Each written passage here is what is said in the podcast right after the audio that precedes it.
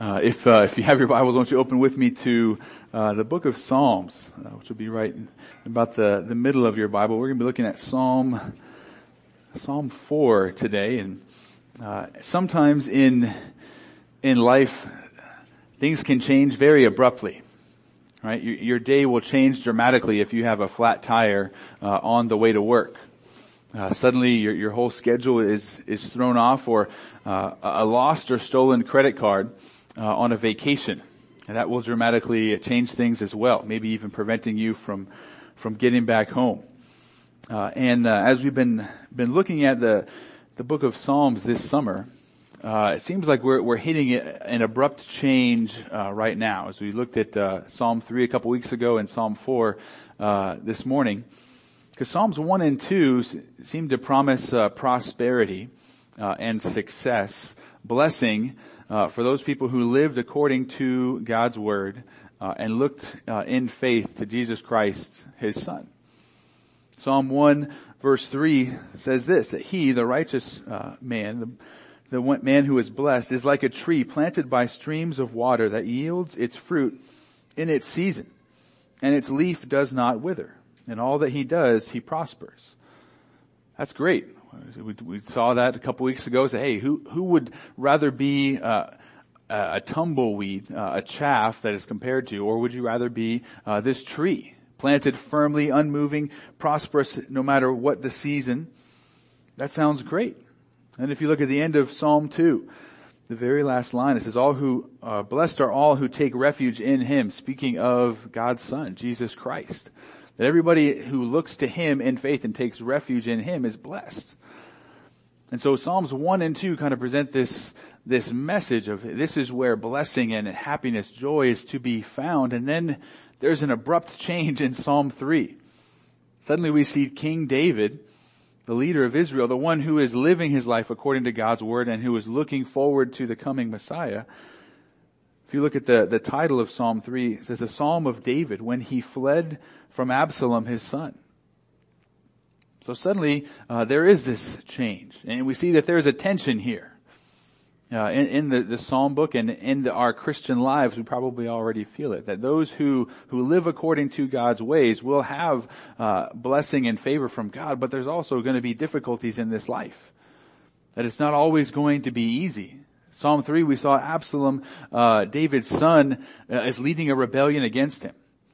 Uh, and David is writing that psalm as he flees for his life, running from the capital city of Jerusalem, unsure of how things are going to transpire. But he, he puts his trust in God and he prays to God in the middle of that difficult circumstance. And as we come to, to Psalm 4, we're not sure of the setting of this psalm. It could be the same as uh, Psalm 3. It could be that David is running for his life, or it could be something different. And it seems that in, in Psalm 3, David is, is crying out to God because he is in physical danger. He says, Lord, I need physical deliverance from my enemies right now.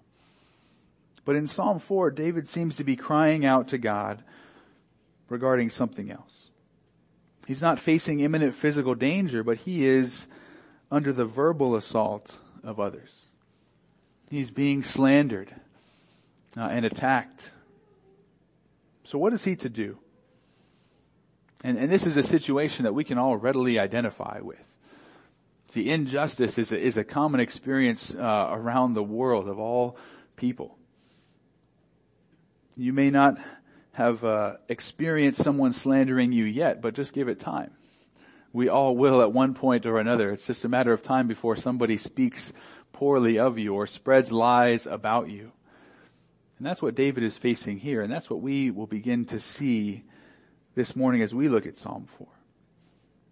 What, how should we respond when people slander us?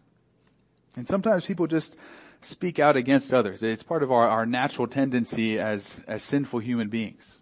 We have a, sometimes we have a desire to build ourselves up. We do that by boasting. But when you hear somebody boasting, how do you feel? It kind of becomes obvious. You're like, why is this guy doing this? So Another option, rather than building ourselves up, is if we level everybody else around us, if we tear everybody else down, it's the same net result. I can build myself up, or if I tear everybody else down, who's still standing, standing taller? Me. So slander is going to be a, a, a common experience of all of us. Uh, in ancient Greece, there was a, a, citizen of Athens who was asked why he had voted for the condemnation of a man named uh, Aristides. And Aristides was known as the just. He was one of the most outstanding statesmen that the nation had produced, and the, and the citizen replied, he says, I voted against him simply because I was tired of hearing him called the just. Just got tired. Hey, I'm tired of hearing this uh, person spoken about so highly. So he began to slander him. And what are we to do in, in those types of situations? What do we do when we have done no wrong, but we are suffering unjustly? Uh, and I mean that if we've done no wrong. There's a difference between persecution and prosecution. Okay, so we have to keep that in mind. Sometimes we think we're being persecuted when we're really being prosecuted when, uh, when we've done something wrong. But, but in this situation of what we're going to see in Psalm 4, David has done nothing wrong, that he is truly being persecuted and being lied about, that there is no truth in the slander that is being spoken. So how are we to respond when others are speaking out against us? And in Psalm 4, we're going to see a solution. It's going to offer a, a type of therapy, so to speak, and that therapy is going to be prayer. Turning to the Lord in prayer. What we're going to see is this experience of injustice. Oftentimes when we experience injustice, what are we tempted to do? We're tempted to, to run away from God. To go and, and do our own thing and say, God, if you're allowing this to happen, then I don't want to have anything to do with you. But what we're going to see in this psalm is that the experience of injustice should drive us closer to the Lord. It shouldn't drag us away from Him. And ultimately what we're going to see is that how David responded when he was attacked and, and slandered against. And, and what is key is to notice where David begins in this psalm and where he ends. The, the focus is upon the movement uh, of how he transitions from his initial thoughts, his initial distress and crying out to the Lord and where he ends. And that's what I want to draw your attention to. The big picture of this psalm is what is most important. But as we're going to, to look at this, uh, we're going to see, we're going to see three movements, uh, in this psalm. Uh, but before we, before we dive into those, uh, three movements of what is it we're referring to when we talk about slander? Again, some, slander is something that we, we often experience, but sometimes we are also guilty of, which we will also talk about this morning. So in, in defining slander, let's say that slander is speaking in a manner that tarnishes the reputation of another. Again, you, you're, you're tearing others down. To defame someone through the spreading of false information. Slander was, was prohibited uh, in the Old Testament. Leviticus 19 verses 16 through 18 say, you shall not go around as a slanderer among your people. You shall not stand up against the life of your neighbor. I am the Lord. You shall not hate your brother in your heart, but you shall reason frankly with your neighbor, lest you incur sin because of him. You shall not take vengeance or bear a grudge against the sons of your own people, but you shall love your neighbor as yourself. I am the Lord. Now, and that word for slanderer in that first part of that passage is the idea of being a talebearer. And when you think of a talebearer, who do you immediately think of?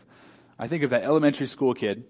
Uh, what do we call that elementary school kid who always is coming and telling the teacher what everybody else is doing? A tattletale, right? And, and that's the idea. Uh, the, this tattletale is ready to, to come and announce to anybody who will listen the business of everybody else. Hey, they're doing this. They shouldn't be doing that. Uh, and parents and, and, teachers, what do we, what do we rightly do to that child? We, we take them alongside and say, hey, you don't need to do that.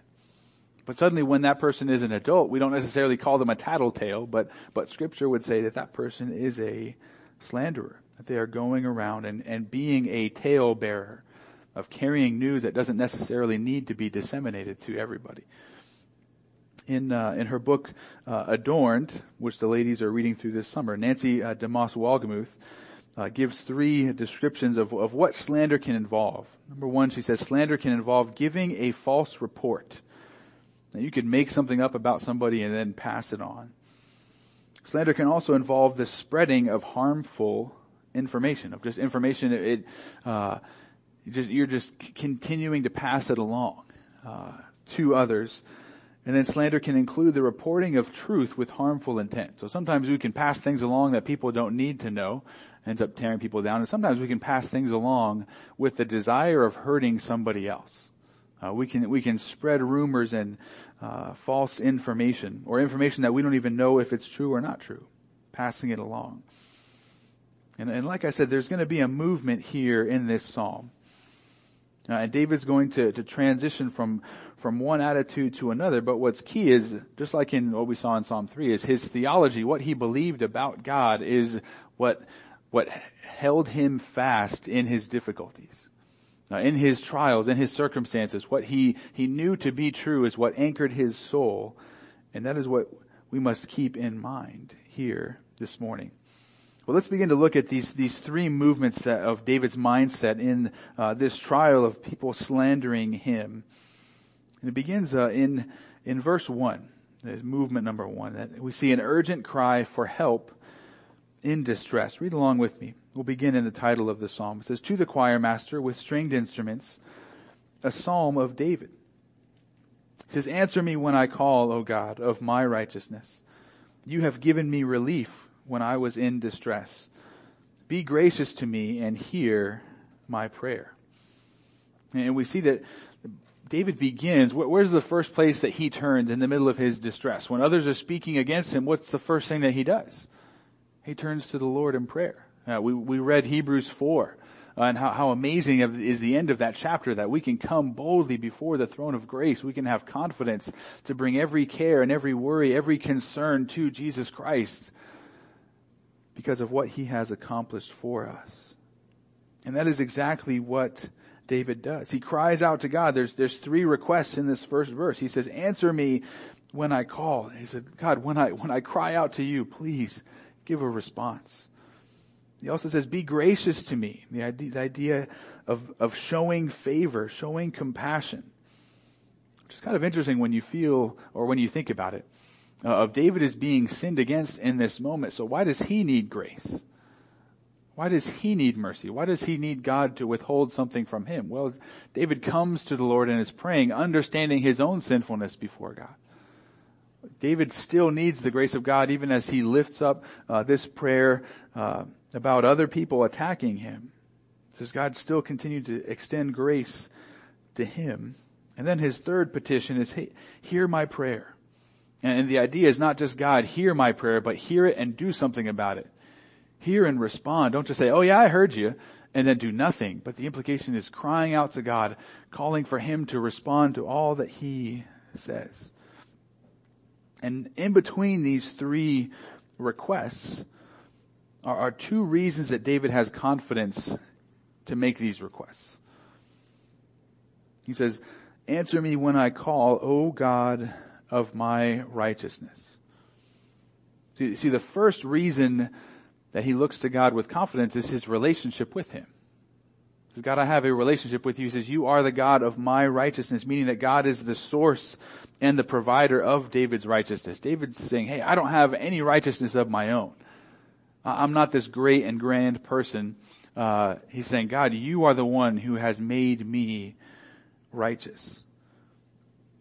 And David's logic here, if, you, if we follow along with it, he's saying, hey God, if, if you are the God of my righteousness, if you, if you are the one who has made me righteous and, and forgiven my sins, if you are that God, you're not going to abandon me.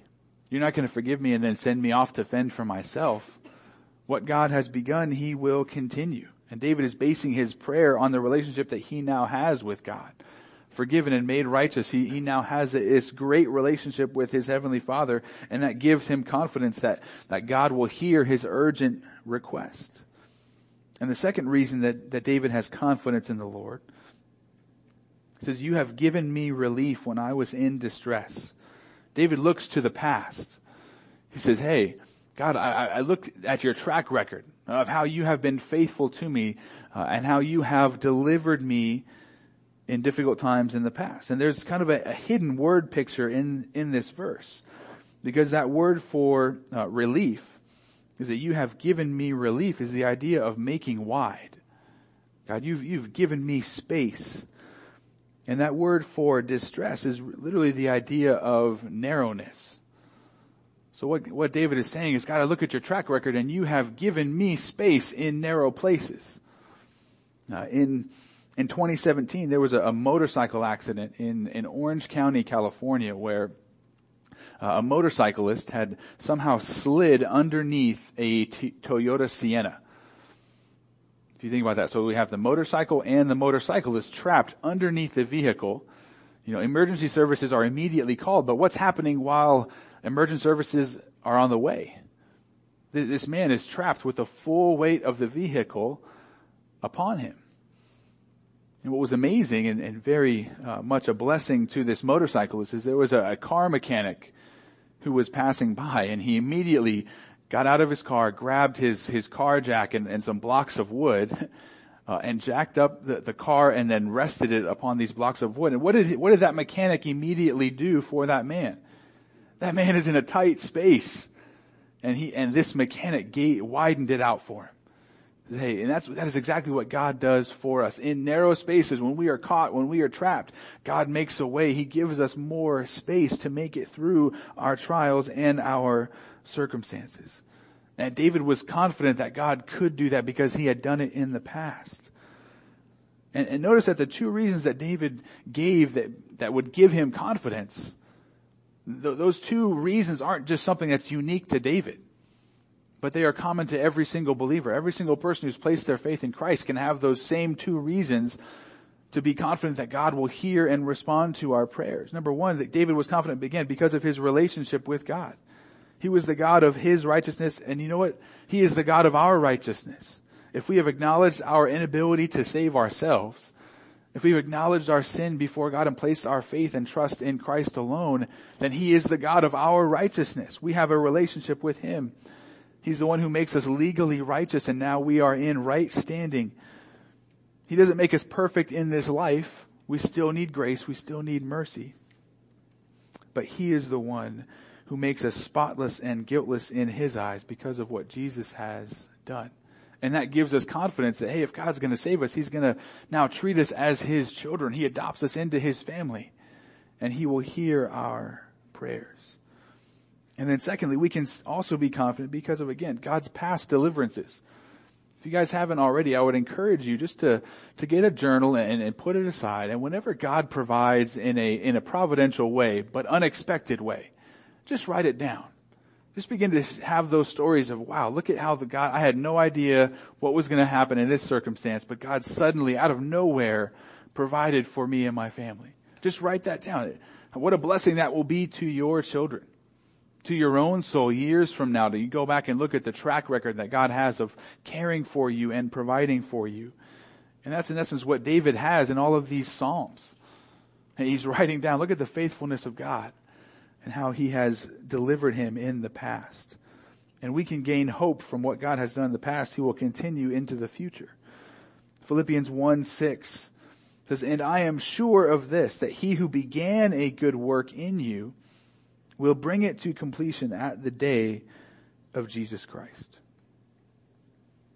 That is what God has begun, He will continue. We can be sure of that. That can give us confidence in our prayers. And so David then moves from, from addressing God in verse 1, he turns to a unique place. Who is it that we typically don't want to talk to uh, if somebody is slandering us? We don't want to go and talk to the slanderers. Some of us may, we, we want to get into a battle with them or uh, a fight, get into an argument. Uh, and, and what's interesting what David does here is he turns from God and then he begins to address those who are slandering him. And he, and he seeks to give them instruction. And we see that in, in our second movement in, in, verses two through five. David uh, gives an, an instruction offered to those who slander. Read along with me. He says, O men, how long shall my honor be turned into shame? How long will you love vain words and seek after lies? Selah. But know that the Lord has set apart the godly for himself. The Lord hears when I call to him. Be angry and do not sin. Ponder in your own hearts on your beds and be silent.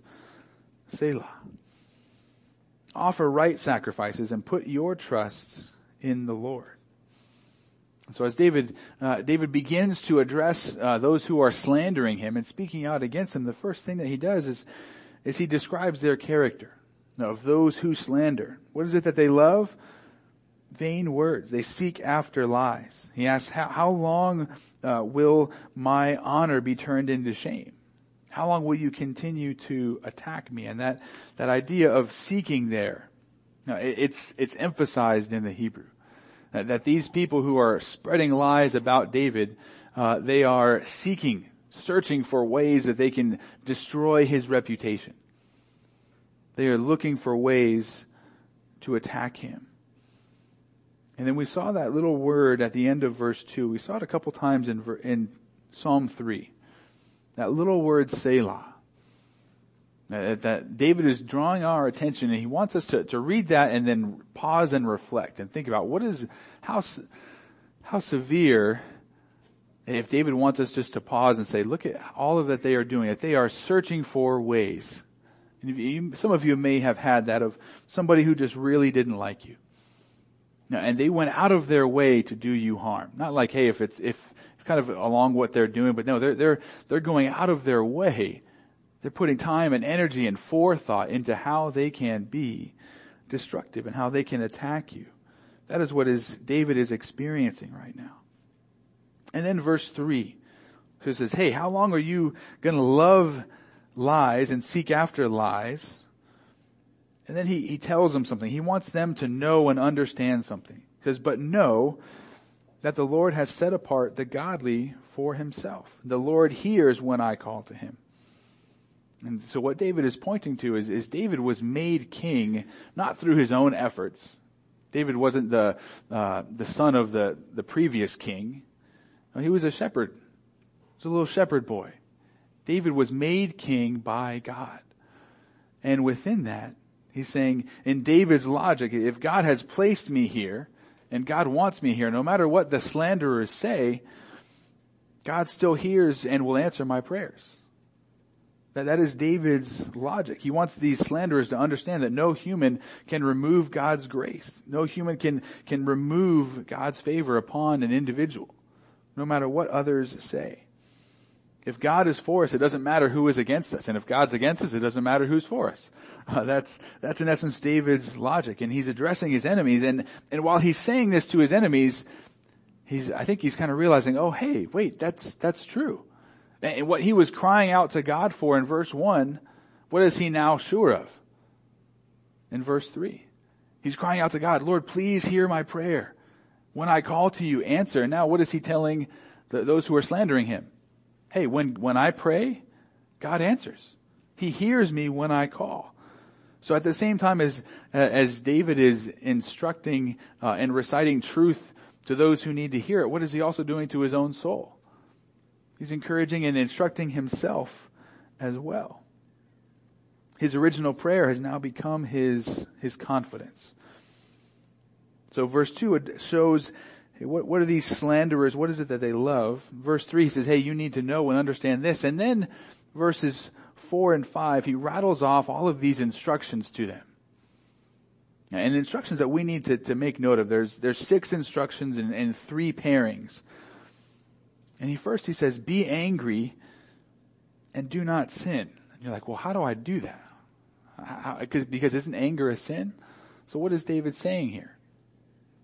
Well, the, the idea of, of that word for angry is the idea of, of trembling or shaking in place. Right? And it can be sometimes used to describe somebody who's shaking in anger, and sometimes it can be used to describe somebody who's shaking in fear.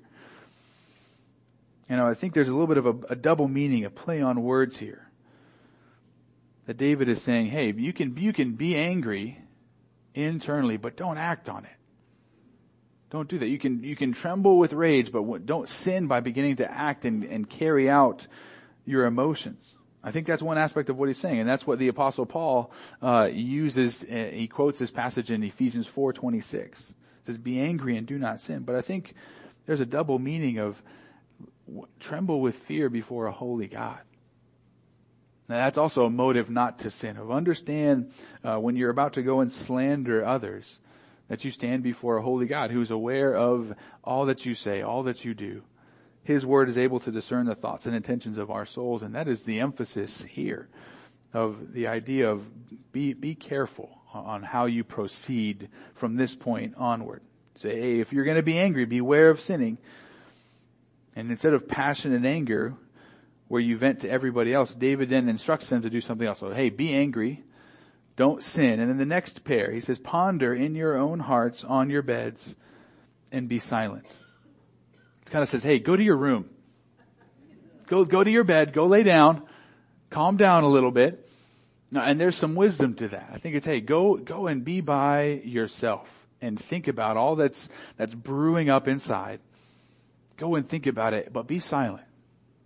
See, what's our temptation? What is it we want to do when somebody is slandering us? And when we, when we feel attacked, what do we, what do we want to do? It feels like there's a steam pressure cooker in our, in our insides, and what do we want to do? We want to go vent to somebody.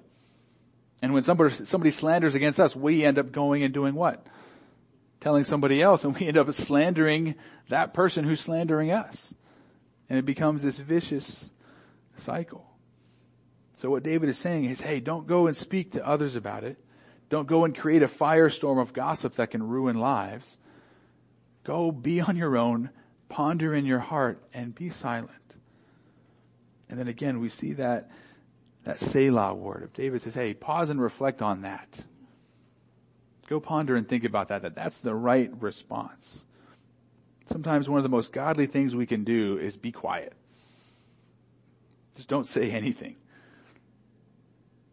But sometimes when we're silent, we can end up rehearsing those offenses. Sometimes in our silence and in our quiet, we just, we get on, uh, uh, remember a, a long time ago, there was CDs uh, and you could hit the, the track repeat button over and over again. Sometimes when we sit in silence by ourselves, we can think about things, but we think about the wrong things. That we just rehearse other people's sins against us. And, and again, the net effect is bitterness.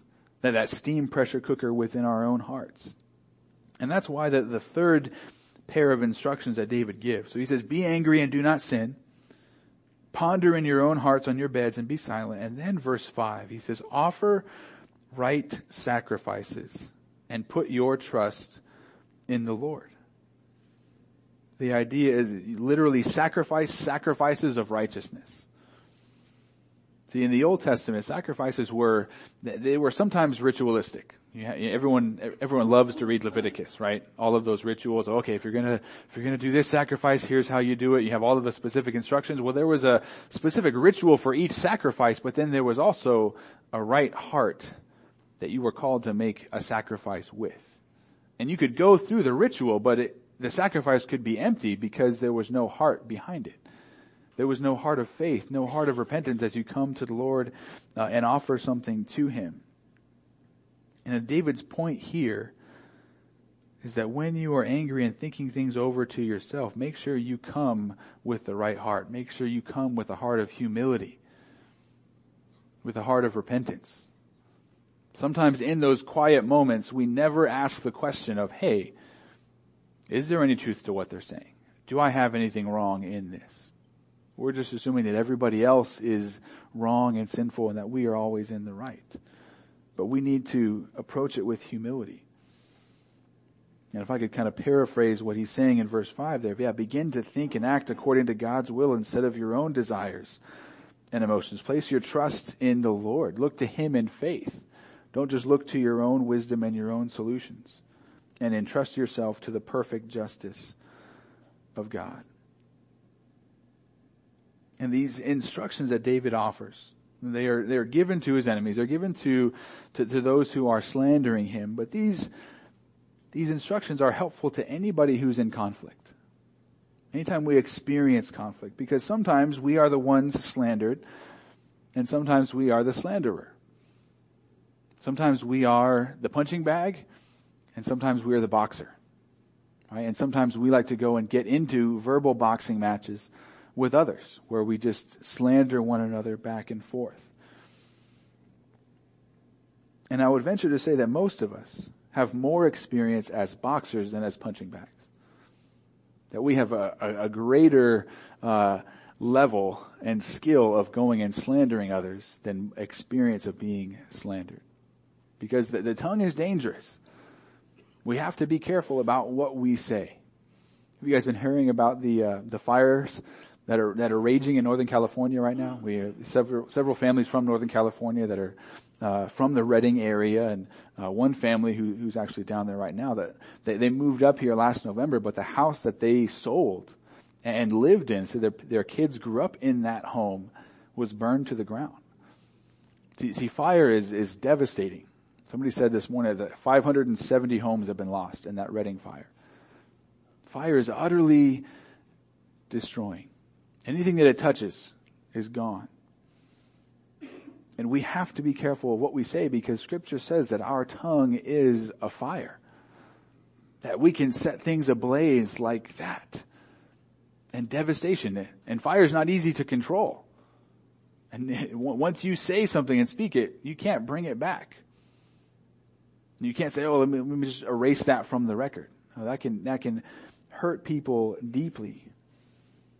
Listen to what James says about the, the tongue, about our speech. James 3 verses 1 to 6. He says, Not many of you should become teachers, my brothers. For you know that the, we who teach will be judged with greater strictness. And what is the teacher always doing? He's using his, his tongue. He's always speaking. Because for we all stumble in many ways. And if anyone does not stumble in what he says, he is a perfect man able also to bridle his whole body. If we put bits into the mouths of horses so that they obey us, we guide their whole bodies as well. Look at the ships also. Though they are so large and are driven by strong winds, they are guided by a very small rudder wherever the will of the pilot directs. So also the tongue is a small member, yet it boasts of great things. How great a forest is set ablaze by such a small fire. And the tongue is a fire, a world of unrighteousness. The tongue is set among our members, staining the whole body, setting on fire the entire course of life, and set on fire by hell.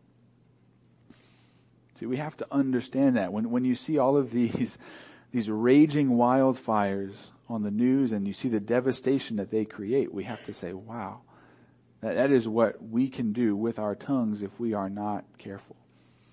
So not only should we see these instructions that David offers to, to his opponents, those who are speaking against him, but these are instructive to, to our hearts. Again, Paul quotes this verse in Ephesians 4. See, David is, is speaking to slanderers, but then Paul says, hey, Christians, listen to this. Be angry and do not sin. Paul says, don't let the sun go down on your anger.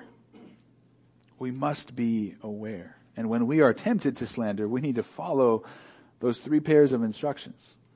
Hey, be angry, but, but don't sin. Be angry in your heart. And yes, that's still sinful and need to, to confess that to the Lord and ask for forgiveness. But, but keep it there. Don't go and act on it and, and start that blaze. Because once it starts, it goes out of control. Be angry and do not sin. Ponder in your own hearts on your beds and be silent. Go be alone. Go pray to the Lord. Turn to Him and offer right sacrifices and put your trust in the Lord. In that same passage that, that Paul quotes this uh, in in Ephesians, he also says this at the says Ephesians 4:29, "Let no corrupting talk come out of your mouths, but only such as is good for building up as fits the occasion, that it may give grace to those who hear." That is how we are supposed to speak. Not not slandering others, not tearing them down, but building them up. And I would always use that illustration when I was working with elementary school kids. You know, the recess, words fly fast and quick. Uh, and they'd come up, oh, so and so said this to me. Said, okay, let's talk about this. And I always just say, hey, are you, are your words, are they, are they a wrecking ball coming in to destroy people and lay them low, or are they building other people up? Are they encouraging, loving, kind? Which one are they doing? And the kids always got that and understood that. They understand wrecking balls. And they could picture that in their minds. And that's what we have to understand. David instructs his enemies and he instructs us. And after instructing those who speak against him, David returns once more to God in the remaining verses, verses 6 through 8, which is going to be where, where David ultimately moves to. He begins crying out to the Lord, then he instructs his opponents, and as he instructs his opponents, he gets himself back on track. And look at where he lands. In verses 6 through 8, the peace and joy found in God alone. Read along with me. It says, There are many who say, Who will show us some good? Lift up the light of your face upon us, O Lord. You have put more joy in my heart than they have when their grain and wine abound. In peace I will both lie down and sleep, for you alone, O Lord, make me dwell in safety. So in these verses, David is gonna, gonna show us a comparison. He's gonna contrast two attitudes. So verse, verse six, there are many who say, those who are slandering against him, and, and what is their desire? There's many who say, who will show us some good? And the idea is there, they're saying, hey, who, who's gonna do something good for me? Who's, who's gonna give me a benefit? That's what their desire is. And it, again, uh, out of the, the abundance of the heart, the mouth does what? The mouth speaks. So what is it they're revealing? Their greatest desire is for physical comfort, tangible benefit. And then they say, Lord, lift up the light of your face upon us. And that's their prayer. But what, but their prayer is focused upon the, the tangible, the physical. They want physical things from God, asking for His favor and His blessing. God's face is synonymous with His blessing. When they say, lift up the light of your face upon us, O Lord, they're pointing back to a blessing that, that Aaron, the first high priest in Israel, was commanded by God to say to Israel. Numbers 6, 25 and 26. Very famous passage. The Lord make his face to shine upon you and be gracious to you. The Lord lift up his countenance upon you and give you peace. They say, hey, let me echo that blessing upon myself, but asking for, for physical blessings from the Lord. That is their desire. But notice what David contrasts that with. To say, this is what, what they want, but Lord, you have put more joy in my heart than they have when their grain and wine abound. So even though the, the, the world around them, these slanderers, they want physical blessings from God, but, but David is saying, I have experienced a supreme spiritual joy and peace from you, Lord, even greater than what they can experience with wine and grain. Even when they're, they're partying and living it up, I have a greater joy, a greater satisfaction in you. And he's saying this even in the midst of everybody lying about him. Even when others are slandering him, he says, I have more joy, more peace in my heart than they have in their greatest seasons of celebration. And then in verse 8, David says, in peace, I will both lie down and sleep. And that echoes what he, what he wrote in Psalm 3. If you look at Psalm 3 verse 5, says, I lay down and slept. And we talked about that last week of one of the greatest blessings that God gives to his people is, is rest. We can entrust all of our worries, all of our cares to the Lord. And it's one thing to lay down when you have a whole lot on your mind.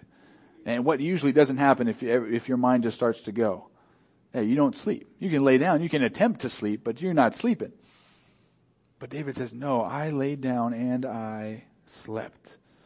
There was peace, there was restfulness. Because he understood that last statement in this psalm. Because for you alone, Lord, make me dwell in safety. David saying, hey, comfort is not found in food or wine, in possessions, in your house. It says, God alone is the one who causes us to dwell in safety. And in Him alone, we can have peace, joy, comfort. And it, His peace, His comfort that He supplies to His people is so great that it drowns out all of the slanderous voices around us. It drowns out all of our other trials and difficulties, no matter what your neighbors are saying or people at work are saying or your family members. You can have peace. You can have rest, comfort, joy. But it's only found in God alone. During the, the English Reformation, things changed rapidly. Uh, in the country as uh, Henry VIII wanted to get a divorce, so he broke away from the Roman Catholic Church. So the, the, the nation goes from Roman Catholic to Protestant, basically like that. And he establishes the, the nation as a Protestant nation, and uh, when Henry VIII dies, his son, very young, uh, King Edward, uh, becomes, uh, assumes the throne. But Edward died very young. He didn't rule for very long. And his half sister, Mary, ends up coming in and taking the throne. Uh, and, and Mary was not Protestant, she was Roman Catholic. And as soon as she comes in and takes the throne, things change back. And suddenly those people who were were ministers of the gospel in, in England are now enemies of the church and enemies of the crown. And Queen Mary began to be known as Bloody Mary because of all of the martyrs that she, she made out of Protestants. People were killed for their faith. One of those martyrs was named Nicholas Ridley. Now, he was the Bishop of London under King Edward, and as soon as Mary came to power, he was arrested and given opportunities to recant. Says, "Hey, you sure you believe this? It'll cost you your life. You sure you believe this?" And he says, "Yeah, absolutely." And on the night before he was to be burned at the stake for his faith, his brother came and visited him. He Said, Hey, I want to be with you your, your last hours here, your last night here on the, on earth. And Nicholas Ridley said, Oh, no, you know what? I'm just going to be by, by myself. I'm, I'm going to, I need to get a good night's sleep. That's what he said. He turned his brother away and said, Hey, I'm going to rest well. See, Nicholas Ridley, even though he was going to be burned alive and executed the next day, he could, he could have peace and rest, comfort and joy because he knew that he most of all needed to entrust himself to the Lord. He understood that the Lord alone causes us to dwell in safety and that whatever the Lord brought into his life, the Lord would carry him through. Pretty amazing testimony. There is a great comfort and joy to be received from the Lord, greater than any comfort and joy and security that the world has to offer. And we can entrust ourselves into the mighty hand of God, the all-powerful hand of God. We can entrust ourselves to Him. And there, in His hand, trusting in His sovereignty, we can have sleep rather than sleeplessness. We can have peace rather than anxiety. And this morning what we've seen is, is David move from distress to absolute comfort, absolute peace. And many of us would like to experience that. We, we have distress, we have anxiety in our lives. Sometimes it's, it's from people speaking out against us, sometimes it's for other reasons. But we see this movement in this Psalm of David. And again, his resounding conclusion that peace and safety are only found in God alone is, is built upon his theology. It's built upon the truths that he was absolutely convinced of before the trials hit. And that is what led to his movement of his, his affections, of his thinking. And he was absolutely rooted and built upon who God said that he was. And what God said about him. Not what everybody else was saying about him, but what God said about him. Thomas Jefferson once uh, went into a into a Baltimore hotel asking to stay for a night, and the, the hotel owner kind of gave him a quick up and down. Uh, and Thomas Jefferson was was caked in mud. He had been out working, and the hotel owner's like, uh, "We don't have a room for you, sir." And Thomas Jefferson asked one more time, and he was denied one more time. He says, "All right." So Thomas Jefferson got on his horse and left, and immediately thereafter, uh, one of the friends of the hotel owner comes running in. He says, "That was Thomas Jefferson, the vice president." Imagine how that hotel owner felt. Pretty embarrassed. But also notice that what that hotel owner thought of Thomas Jefferson didn't change who Thomas Jefferson was. See, that hotel owner can think that Thomas Jefferson is a, is a dirty farmer, all that he wants, but who is Thomas Jefferson? He's the vice president. And we need to keep some of those things in mind when others are slandering us, no matter what other people say. No matter what they're calling you, no matter how they're attacking your character, we need to understand who God says that we are. We belong to Him. And again, the, the words of others, they hurt, they, they sting, right? But they don't fundamentally change our relationship with the Lord. Nothing can change that. One pastor said that the weapon against slander is to remember how God regards you. To hold on to what He has said about you. And we have to hold on to that. We have to know and, and we have to have a confidence of how does the Lord regard me? When God looks at me, what does he see? See, in our natural state, we are all sinners. So when God looks upon us, it is sobering. Again, Hebrews uh, 4 says, "All we are all naked and exposed to Him to whom we must give an account." That is sobering to think about. That if, if we are in our sin, then we are separated from God. But if we place our faith in Christ and Christ alone, God's regard for us changes completely and utterly. See, if we confess ourselves as sinners and in need of God's grace, God, I, I need your grace. Be gracious to me. You are the God of my righteousness. When we say that and begin to have that attitude, there's an exchange that takes place. Jesus takes our sin and we get his righteousness. So then when God looks at us and how he regards us is no longer as a sinner in rebellion against him, but as a son, as a daughter who's been brought into his family and now has a relationship with him through faith in his son, Jesus Christ. And that is what we are to, to hold fast to, how God regards us because of our faith, not because we've deserved it, but because of His love and His mercy. This psalm is, is known as, as an evening psalm because of the way that it ends. And at one point in your life or another, you are going to have a need for a psalm like this in your life.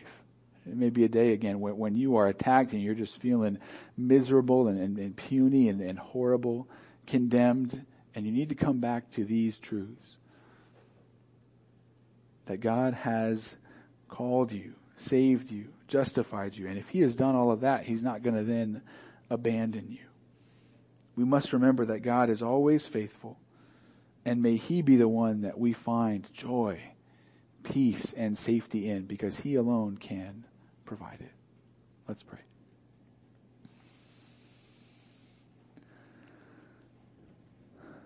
Almighty God, we come to you to worship and praise you. Lord, to acknowledge our own sinfulness, our own weakness, our own need for your grace and your mercy. Lord, I pray that you would use this psalm to instruct our hearts. Lord, that we would guard our tongues from slandering others. That we would be angry and yet not sin. That we would ponder in silence all that comes to pass and then ultimately turn to you in worship and adoration entrusting ourselves to you. And Lord, when we are slandered against, when people speak out unjustly and undeservedly against us, Lord, I pray that you would teach us to depend upon you. That in the same way that David first turned to you, that we would do that as well. We wouldn't run to others, we wouldn't run to any other source of comfort, but we would run to our Savior. The only one who can give us peace, the only one who can give us joy and rest in the middle of difficult circumstances. Lord, teach our hearts what that looks like. Increase our faith that in the moment when our trials seem so big that you seem bigger. And Lord, may you help us to walk faithfully before you guarding our tongues, our hearts, and our minds, and living to your glory, honor, and praise. In Jesus' name, amen.